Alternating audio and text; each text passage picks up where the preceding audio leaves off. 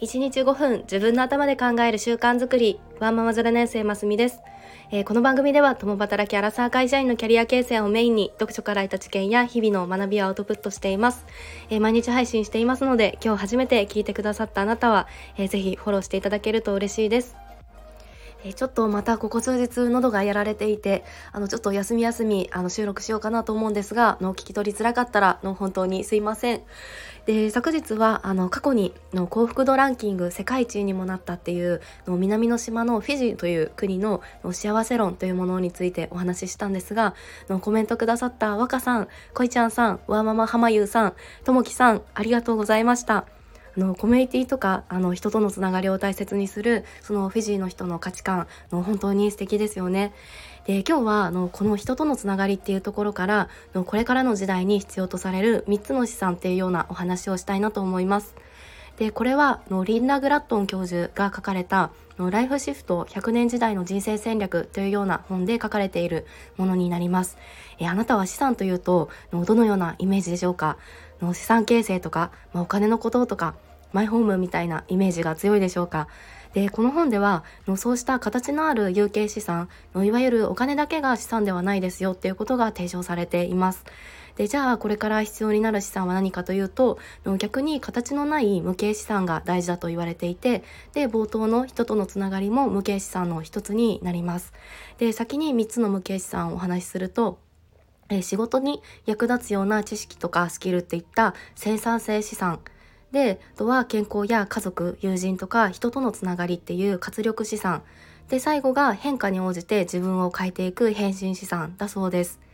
はい。で、100年時代とか、まあよく言われますが、あの私は正直こう自分が70代、80代をこうどう生きるのかとか、まあ、本当にこう100歳まで生きるのかなっていうのは、あのあんまり実感が湧かないなと思っていました。でただこの本では具体的なデータをもとに平均寿命っていうのがシミュレーションされていてで2007年生まれの子どもの半数は実際に107歳まで生きるそうですでじゃあ今の大人はっていうと平均寿命は10年に23年のペースで伸び続けていてで例えば1977年生まれの方でも半数が95歳から97歳ぐらいまでは生きるっていうふうに予測されているそうです。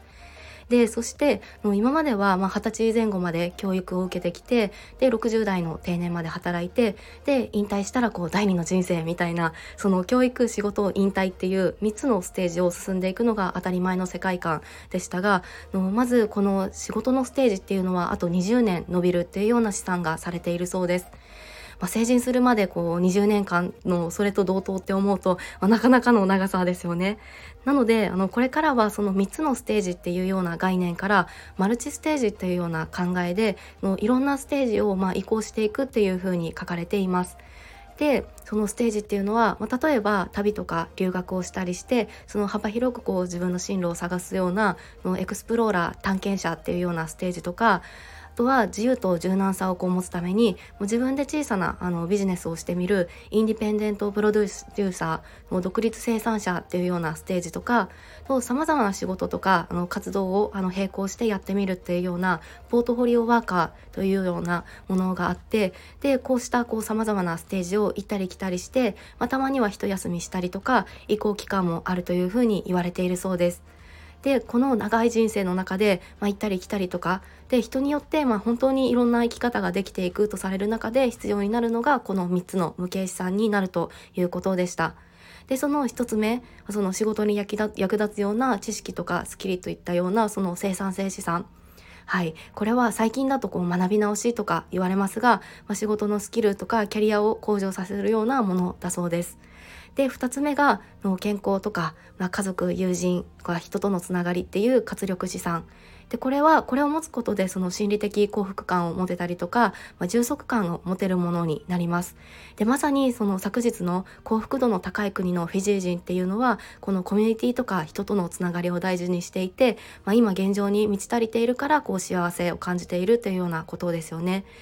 で最後の3つ目がこれが変化に応じて自分を変えていく変身資産。でこれは変化の多い時代の中で、まあ、自分自身が変化したりとか、まあ、ステージの移行っていうのを成功させる意思と能力だそうです。で例えばもう転職するとかって、まあ、なかなか気力も勇気もいりますよね。で人はこう今いる安心できる場所からこうなかなか動けないっていうような、まあ、そのコンフォートゾーンと言われるようなものにいようとしてしまうので、まあ、そこからストレッチして、ま動いていけるかっていうような力になるそうです。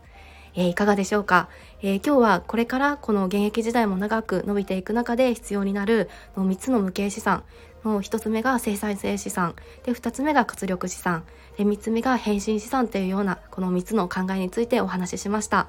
えー、この中でこうあなたが大事にしているような資産とか、まあ、これから形成していきたいなっていうようなものはこれだっていうものはありましたか？はい、えー、今日も最後まで聞いてくださって本当にありがとうございました。えー、よければいいねボタンやフォローもしていただけると嬉しいです。えー、それではまた明日お会いしましょう。